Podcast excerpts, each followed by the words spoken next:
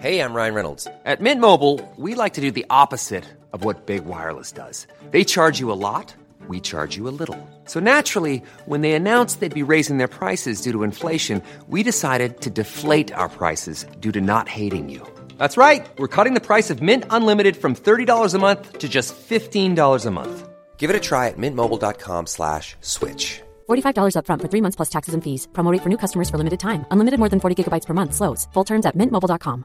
Everyone knows therapy is great for solving problems, but getting therapy has its own problems too, like finding the right therapist, fitting into their schedule, and of course, the cost. Well, BetterHelp can solve those problems.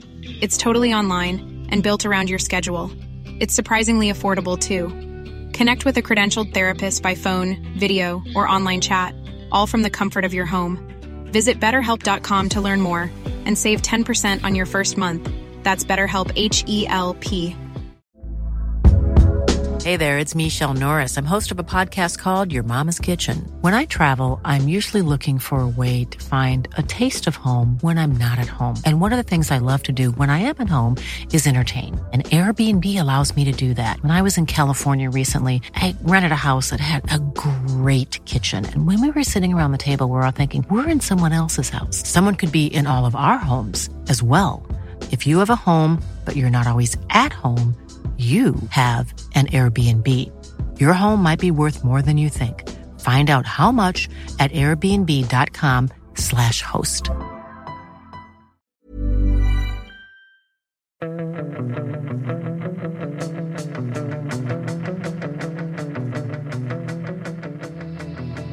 Fotbollskanalen on tour, Tallinn lördag matchdag, och vi hoppas ju slippa torsk på Tallinn, den gamla Killing-gänget klassikern. Ja, det får väl hoppas för alla inblandade då.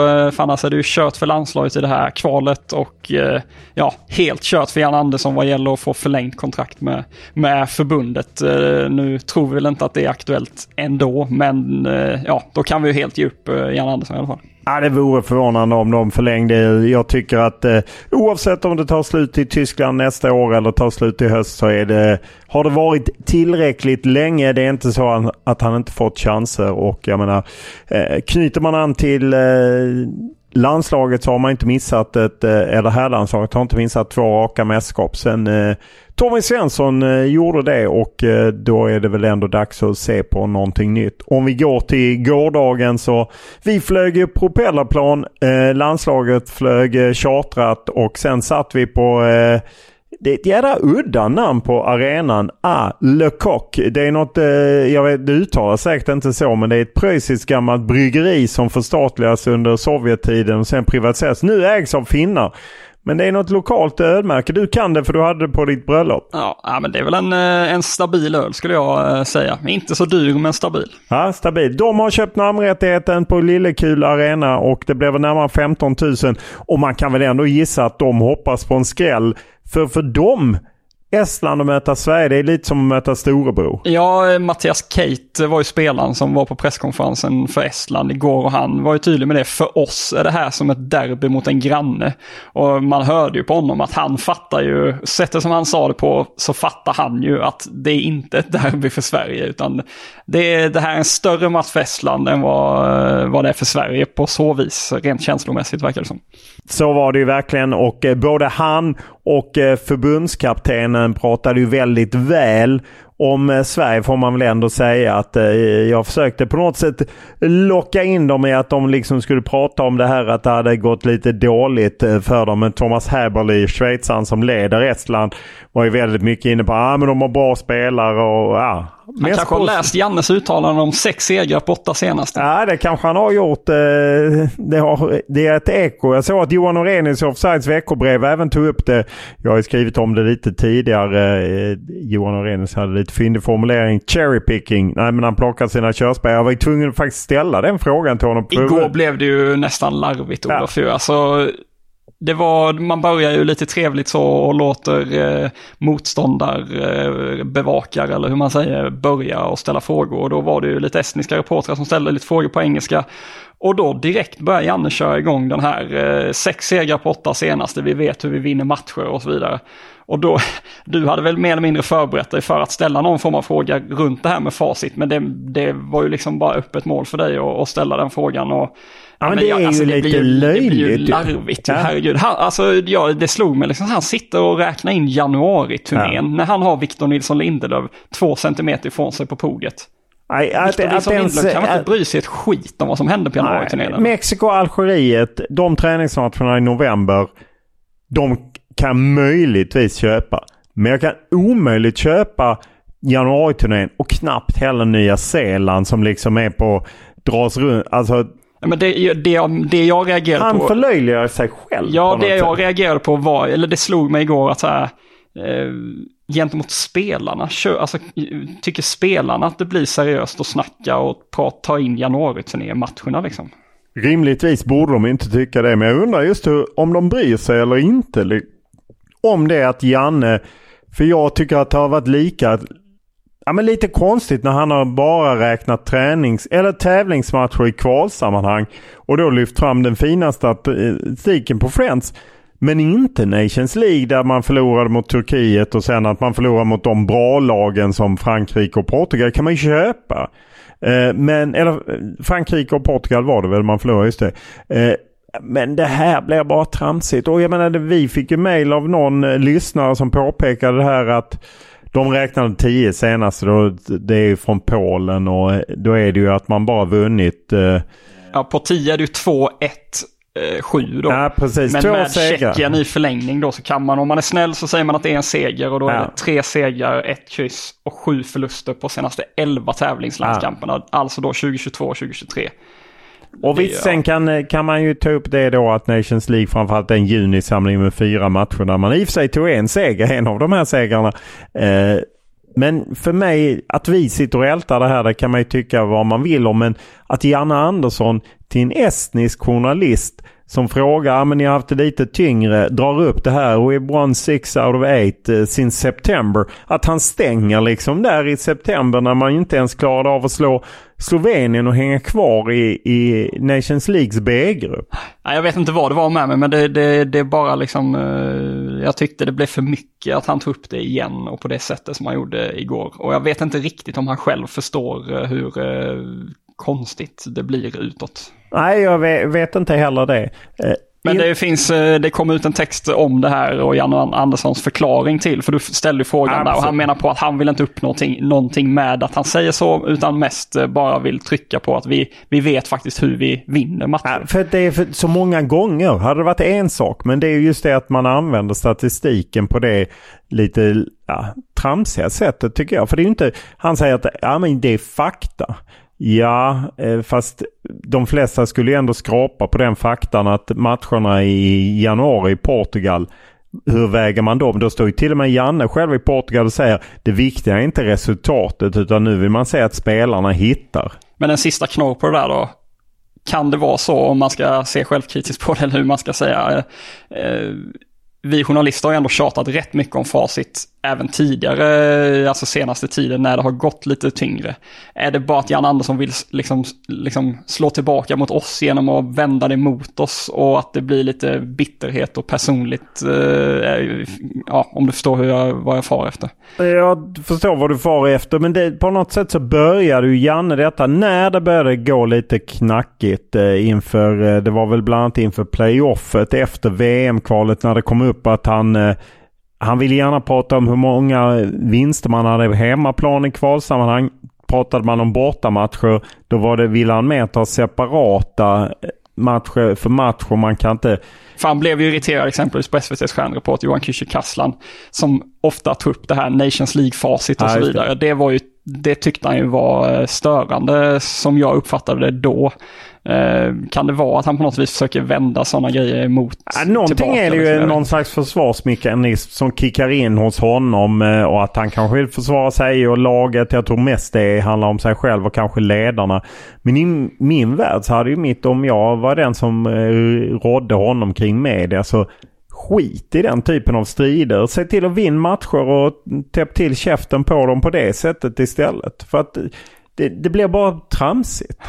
Nej, jag menar, går han in sen när han har lugnat sig efter den här samlingen och exempelvis läser Johan Orenius blogg om det här, så kommer han ju, wow, vad höll jag på med egentligen? Alltså jag tror att... Liksom, jag tror det. Jag undrar om han greppar det. Jag vet inte, det känns som att han kör sitt eget race.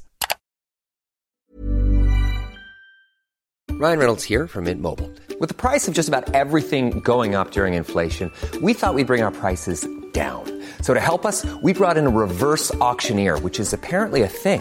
Mint Mobile Unlimited Premium Wireless. How to get 30, 30, how to get 30, how to get 20, 20, 20, how to get 20, 20, how to get 15, 15, 15, 15, just $15 a month? Sold! Give it a try at mintmobile.com/switch. $45 up front for 3 months plus taxes and fees. Promo rate for new customers for limited time. Unlimited more than 40 gigabytes per month. Slows full terms at mintmobile.com. Everyone knows therapy is great for solving problems, but getting therapy has its own problems too, like finding the right therapist, fitting into their schedule, and of course, the cost. Well, BetterHelp can solve those problems. It's totally online and built around your schedule. It's surprisingly affordable too. Connect with a credentialed therapist by phone, video, or online chat, all from the comfort of your home. Visit betterhelp.com to learn more and save 10% on your first month. That's BetterHelp, H-E-L-P. Burrow is a furniture company known for timeless design and thoughtful construction, and free shipping, and that extends to their outdoor collection. Their outdoor furniture is built to withstand the elements, featuring rust-proof stainless steel hardware, weather-ready teak, and quick-dry foam cushions. For Memorial Day, get 15% off your Burrow purchase at burrow.com/acast, and up to 25% off outdoor. That's up to 25% off outdoor furniture at burrow.com/acast.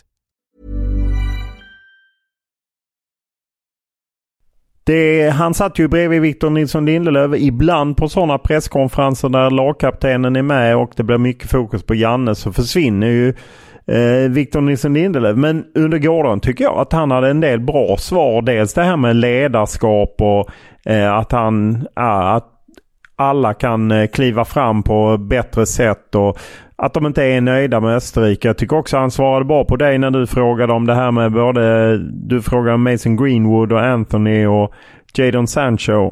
Ja, det var Jadon Sancho frågade Therese Strömberg på Expressen, men jag frågade om Anthony och Mason Greenwood då, som... Ja, man får ändå särskilja på de två situationerna där, och det är väl... Man har väl noterat lite att kanske Uniteds PR-team försöker trycka fram Sancho-story nu lite mer.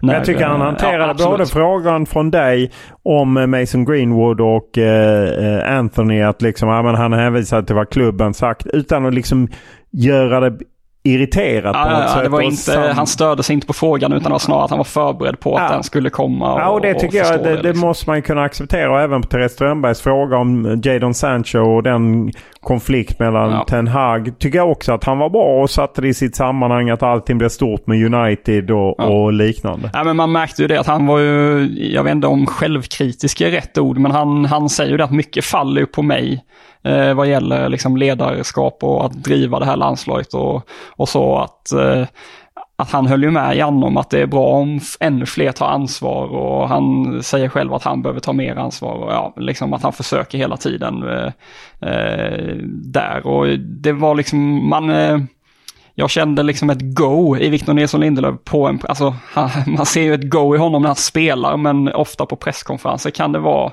lite mer laid back. Nu fanns det ett liksom jävlar anamma någonstans där inne när han svarade på frågan. Han upplevde precis samma sak, att han var med. Ibland kan han liksom fasas ut, och det kan ju bero på att det mest Janne får frågor, men att han också är rätt oinspirerad. Men nu kändes det som att han verkligen var driven. Han pratade ju också om liksom det vi egentligen hört hela veckan, att det var bra stämning, bra träningar, och folk har tagit för sig. Nu vill man ju bara se att det fortplantar sig ut på planen. Och en annan som verkligen hade ett go i sig var ju Robin Olsen, som då kom till den här mixade zonen efter presskonferensen, och men han talade ju, när du ställde frågor om det, att det som hände mot Österrike, han var så förbannad efter den matchen, och det ska aldrig få hända igen, eller det ska absolut inte hända igen nu mot Estland. Han kunde nästan lova. Ja, exakt. Men det var genuint också. Ja. Han blev liksom, man såg på honom att han stod nästan och frustade, och liksom att han när mindes tillbaka till, han liksom skakade på huvudet och sa att nej, då, jag vet inte vad som hände om det hände igen, och liksom...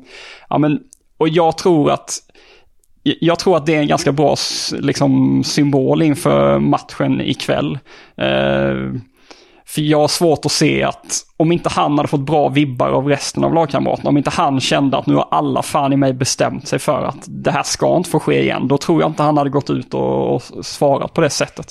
Upplever precis samma sak, att han... Ja, men han liksom underströk det där, för jag frågade om att vi hör ju alla spelare som pratar om hur kanon det är och allting är bra, bra träningar, bra stämning och sånt, så underströk han ju det, att det hade varit extra speciellt på denna samling att det liksom varit bra snack när de haft möten och bra träningar och många som har velat liksom ge avtryck, och att ja, men att de är ju alla så otroligt medvetna om att det här är liksom, det tyckte jag också stack ut, för Janne har ju inte velat prata på det sättet, men nu pratade han ju om att liksom landslaget har hanterat sådana här avgörande matcher, de måste vinna, att det var liksom inget hymlande, utan de behöver vinna denna och sen är det dags för nästa final mot Österrike på tisdag, om de nu vinner ikväll. Ja, och det är ju lite som vi varit inne på tidigare, att det går ju faktiskt att hämta någon form av mental kraft i det läget också. Så det ska bli spännande att se vad de faktiskt får ut där. Ja, vi hoppas på det. Du träffade ju Blåvitts gamla anfallare som jag såg ju honom när han kom. Han fick bära handdukarna. Det var han och en annan spelare som fick bära handdukarna och de andra släntrade in. Och det är ju inte den bilden man har fått av Erik Saga från Blåvitt, där han ju, Simon Tern har väl målat ut honom som rätt lat. Men du snackade med honom. Ja, men jag snackade med honom och jag frågade honom, kommer du spela ikväll då? Och då log han bara så här, vi får se. Men det där om handdukarna talar väl kanske för att han inte står högst upp i hierarkin i Estland. Nej, det kändes inte så när han kom släntrade ut ur bussen och fick ett hugga tag i en stor säck handdukar. Han och en spelare till. Nej, men jag tror inte han kommer starta. Men det är lite intressant, för han var ju inte heller... Det var ju som du var inne på tidigare, att estniska förbundskaptenen och Kate där, det är inte så att de lockas av att säga allt för mycket att så här, vi kommer vinna eller liksom så. De känns inte så attackerande kring den frågeställningen, så att jag vet inte om de verkar inse att de är totala underdogs trots allt ändå. Ja, och det vi vet om laget när vi vid denna pods pressläggning, det är ju att Mattias Svanberg kom i besked under fredagen att han inte skulle ansluta. De ska ha en ny kontakt faktiskt idag under dagen och bestämma om han ska komma till Österrike-matchen eller ej. Han har ju blivit pappa. Och enligt våra indikationer, det är ju Andreas Sundberg som vi har haft lite trådar ute och så är det den elvan vi presenterade redan för några dagar sedan, med den korrigeringen att det är Linus Wahlqvist som är högerback och inte Emil Holm. Ja, så det är ju Olsen i mål, Wahlqvist, Hien, Nilsson Lindelöf, Ken Sema. Sen är det Kulusevski, Kajust, Samuel Gustafsson, Emil Forsberg, Gyökeres Isak. Ja, och Samuel Gustafsson var ute igår. Han har ju blivit uppgraderad, får man ändå säga, från Hisingen och Allsvenskan, och kanske ett av Allsvenskans minst bevakade lag. Så får han nu komma fram liksom i en sån fin mixzon dagen före matchen. Han och Robin Olsen. Han gav sig ut på lite djupt vatten, va? Rent medialt. Det var ju det Johan Kyrkje-Kasslan, SVTs stjärnreporter, han stångade sig fram. Han trodde att det var en viktig mixzon, så han gick in med den äta eller ätas-attityden och tog sig fram till Samuel Gustafsson och frontade upp honom lite med den kritiken. Han gömde den lite. En del experter tycker inte att det har varit lika bra. Och det menade han, det köpte han inte alls, Samuel Gustafsson. Det är bara att han spelat mycket, och det är klart man spelar lite annorlunda om man spelar var tredje dag snarare än varannan, en gång i veckan. Ja, men då verkar han ju inte fått med sig riktigt att Jan Andersson lite halvt höll med om det. Precis, när du ställde frågan då, att Janne till och med tycker jag man får ju tycka vad man vill. Liksom, då landar han i det, men jag är nöjd typ. Och liksom, ja. Men då fick han även frågan väl av SVTs stjärnreporter om att han har tränat mycket med Kajust och så. Du ställde det var jag som började med Kajust, och så försökte han snika in sig. Ja, försökte. Han tryckte ju sig in som den blåval han är. Bara la sig över. Det var lite fult, eller hur? Efter en fråga. Absolut, men jag noterar det nu när jag lyssnade igenom ljudfina igen när man transkriberar. Så det är roligt att både på presskonferensen, i mixade zonen, så liksom... dels så måste Kyrkje-Kasslan alltid börja med första frågan, men också måste han komma tillbaka och på något vis avsluta allting. Med Robin Olsen då var det liksom så här, då var det han som avslutade när han tyckte att nu är den här intervjun klar, med ett grymt. Ja, alltså, ja, grymt. Då fick Olsen gå och sen vet hur han hyllar upp spelarna. Samuel Gustafsson, då avrundade han med en fråga, och på presskonferensen var det han som tog ett nytt varv och avrundade med frågor, så att han är i centrum på alla sätt och vis. Ja, han gillade blåvalen, den svenska presskårens blåval. Trycker sig in där. Ni undrar kanske var Sundberg är. Han är i Jönköping. Det blev lite, vi är ju en timme före här. Det blev lite för rådigt. Och, han var mitt uppe i en mixad zon och härjade. Och, han drog fram rubriken med U21-landslaget. Ja, och man får ju säga att Sverige floppade. Förlorade 0-1 mot Nordmakedonien. Josef Erabi hade ju några enorma nickar som räddades. Men Ondrejka satt på bänken, var inte nöjd vad jag förstod. Han är så irriterad. Besviken, irriterad och arg, säger han, med tanke på att han blev petad där. Och, ja, och den så omskrivne Noah Persson satt ju på bänken till och med. Även för han kom in och slog på bra inlägg, så att... Ja, jag tycker det är rimligt att Daniel Svensson som är ute bara i Nordsjölland som är topplag där går före. Han har visat mer i sin karriär än vad Noah Persson uttryckt. Ja, och Hugo Larsson spelade. Många av de här framstående namnen som inte lyckades helt enkelt. Ja, exakt. Det är inte alltid så enkelt bara kasta in talanger. Sen kanske de individuellt sett gjorde bra matcher. Vi får väl återkomma där med en rapport ordentligt. Men det är väl Sundberg, lite klassiskt det här med att jag blandar in mig själv. Nej, men att man lätt håsar upp ett U21-landslag. Det bara kryllar av intressanta namn. Sen är det inte alltid lätt att få till det helt enkelt. Och så var det ju uppenbarligen då i Jönköping, där Sundberg och röjer loss i den mixade zonen. Ja, så att, och det är ju säkert folk som är nyfikna kring U21 och vad man kan förvänta sig av dem. Så vi får ju ta det ordentligt när Sundberg är tillbaka här. Ja, precis. Vi hoppas att Sundberg är med på efter matchen på söndag. I söndagens poddavsnitt hoppas vi att vi har med honom. Det är ju rätt tidig avspark. Det är ju 19 avspark här, 18 hos er. Det är det som gäller. Det har ju kommit en del mejl, och vi skrev ju om det här med att det var 1200 svenska supportrar som skulle komma hit. De hade lite problem med juridiken och personliga biljetter och så vidare. Man måste hämta ut de här. Och en som hör av sig, Holman, han undrar att borde det inte vara mer än 1000 svenska kanonresa för alla som bor i Stockholm en lördag, bara ta båten över? Jag har svaret där. Det är större efterfrågan än vad det fanns biljetter att sälja helt enkelt, så att alla har inte kunnat få biljett. Det är en ganska liten arena och då blir man tilldelad ett visst antal. Och ska jag säga så, rätt bökigt att få, vi flög via Helsingfors, flög i propellerplan sista biten. Det var rätt svårt. Ett gäng från Göteborg tror jag. Ja, precis, men det var svårt att hitta biljetter. Våra biljetter var ju rätt dyra, och jag vet de som SAS-biljetterna direkt var ju otroligt dyra på det sättet. Så att jag tror att det är det som spelar in. Niklas hör av sig, då var då, nu är nu, apropå Jan Andersson, och han menar att 4 av de 5 insläppta målen under detta EM-kval har passerat på vänsterkanten. Augustinsson, Forsberg, Olsson, alla involverade i baklängesmålen. Forsberg hade öppet mål i 68 minuter mot Belgien. Då 2018 var dessa 3 ordinarie i sina klubblag, nu är de reserver. Hade gärna insett att detta håller formen och vågat satsa på andra spelare med fullgod matchtid, kanske det hade blivit något annat. Han är kritisk till Janne, inte sköt sitt jobb och tappar den dimension som finns i landslaget.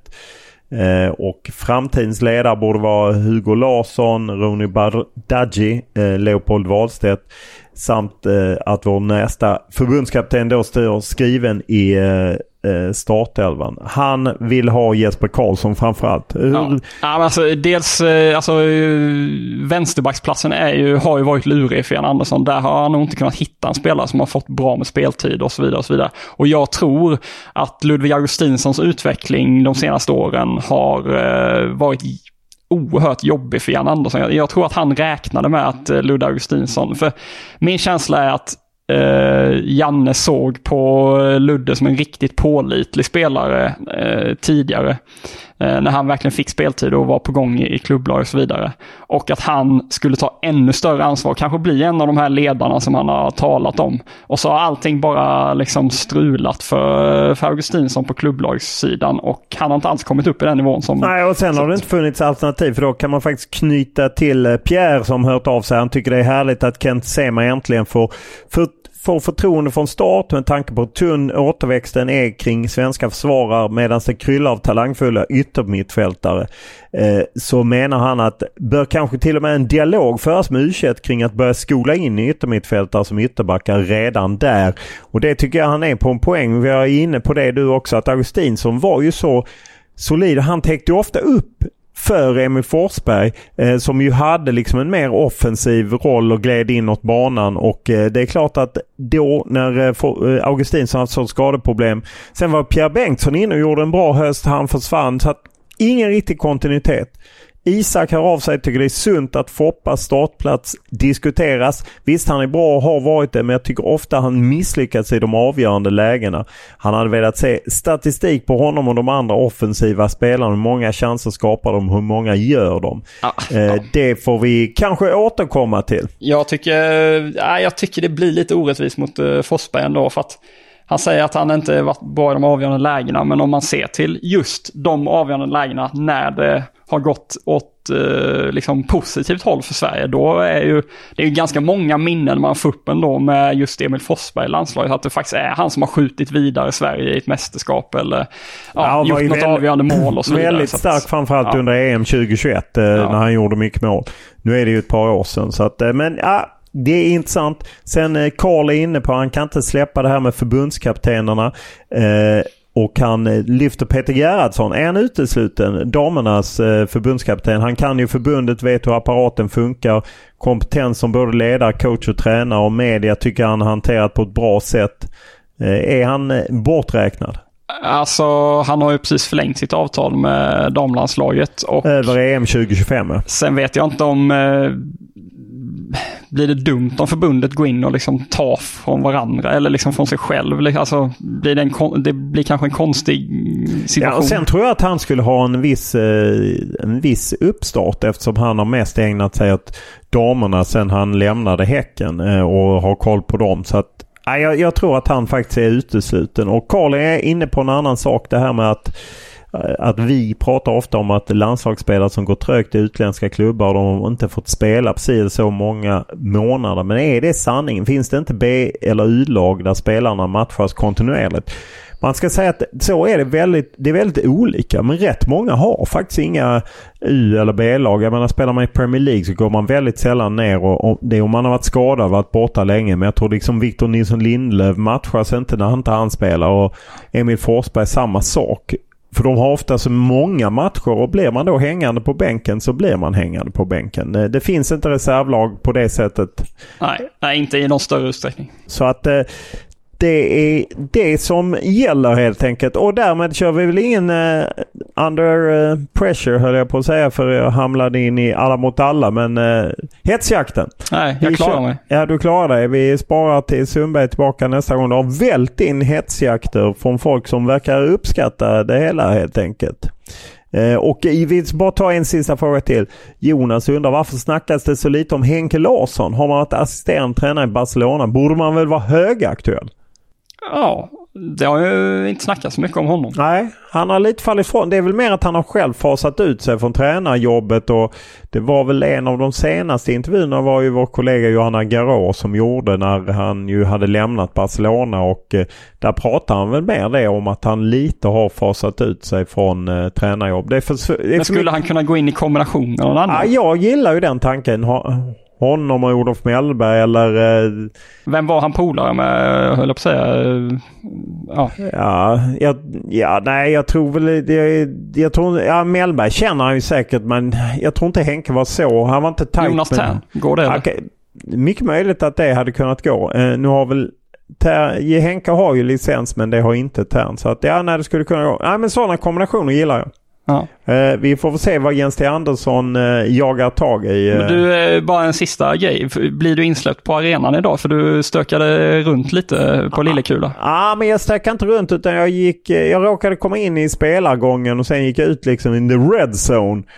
Det var ju på coronatiden, det finns ju inte längre. Men... Så de vita ut i ansiktet då, landslagsledningen? Ja, Jens T. undrade när jag kom släntrande förbi där, när han stod med en kopp kaffe, och det var en otroligt vältränad säkerhetschef i svenska landslaget. Jag sa att allt var lugnt när jag kände honom på armen. Det var som att känna på en hård betong. Det är inte så mina muskler, det kan jag säga. Där hade man det var någon estnisk säkerhetsvakt som var ruggigt stor också. Ja, just det. Fast honom hade jag inget med att göra. Det var en kvinna som blev lite irriterad för att jag hade gått in i den röda zonen. Men jag tror att det ska vara lugnt. Akkrediteringarna är uthämtade. Det ska vara är upplagt för match. 19.00 för oss, 18.00 för er, och ni vet ju naturligtvis att vi på söndag morgon är med på med ett nytt poddavsnitt. Fotbollskanalen on tour, och på något sätt hoppas man väl ändå att det här lever vidare.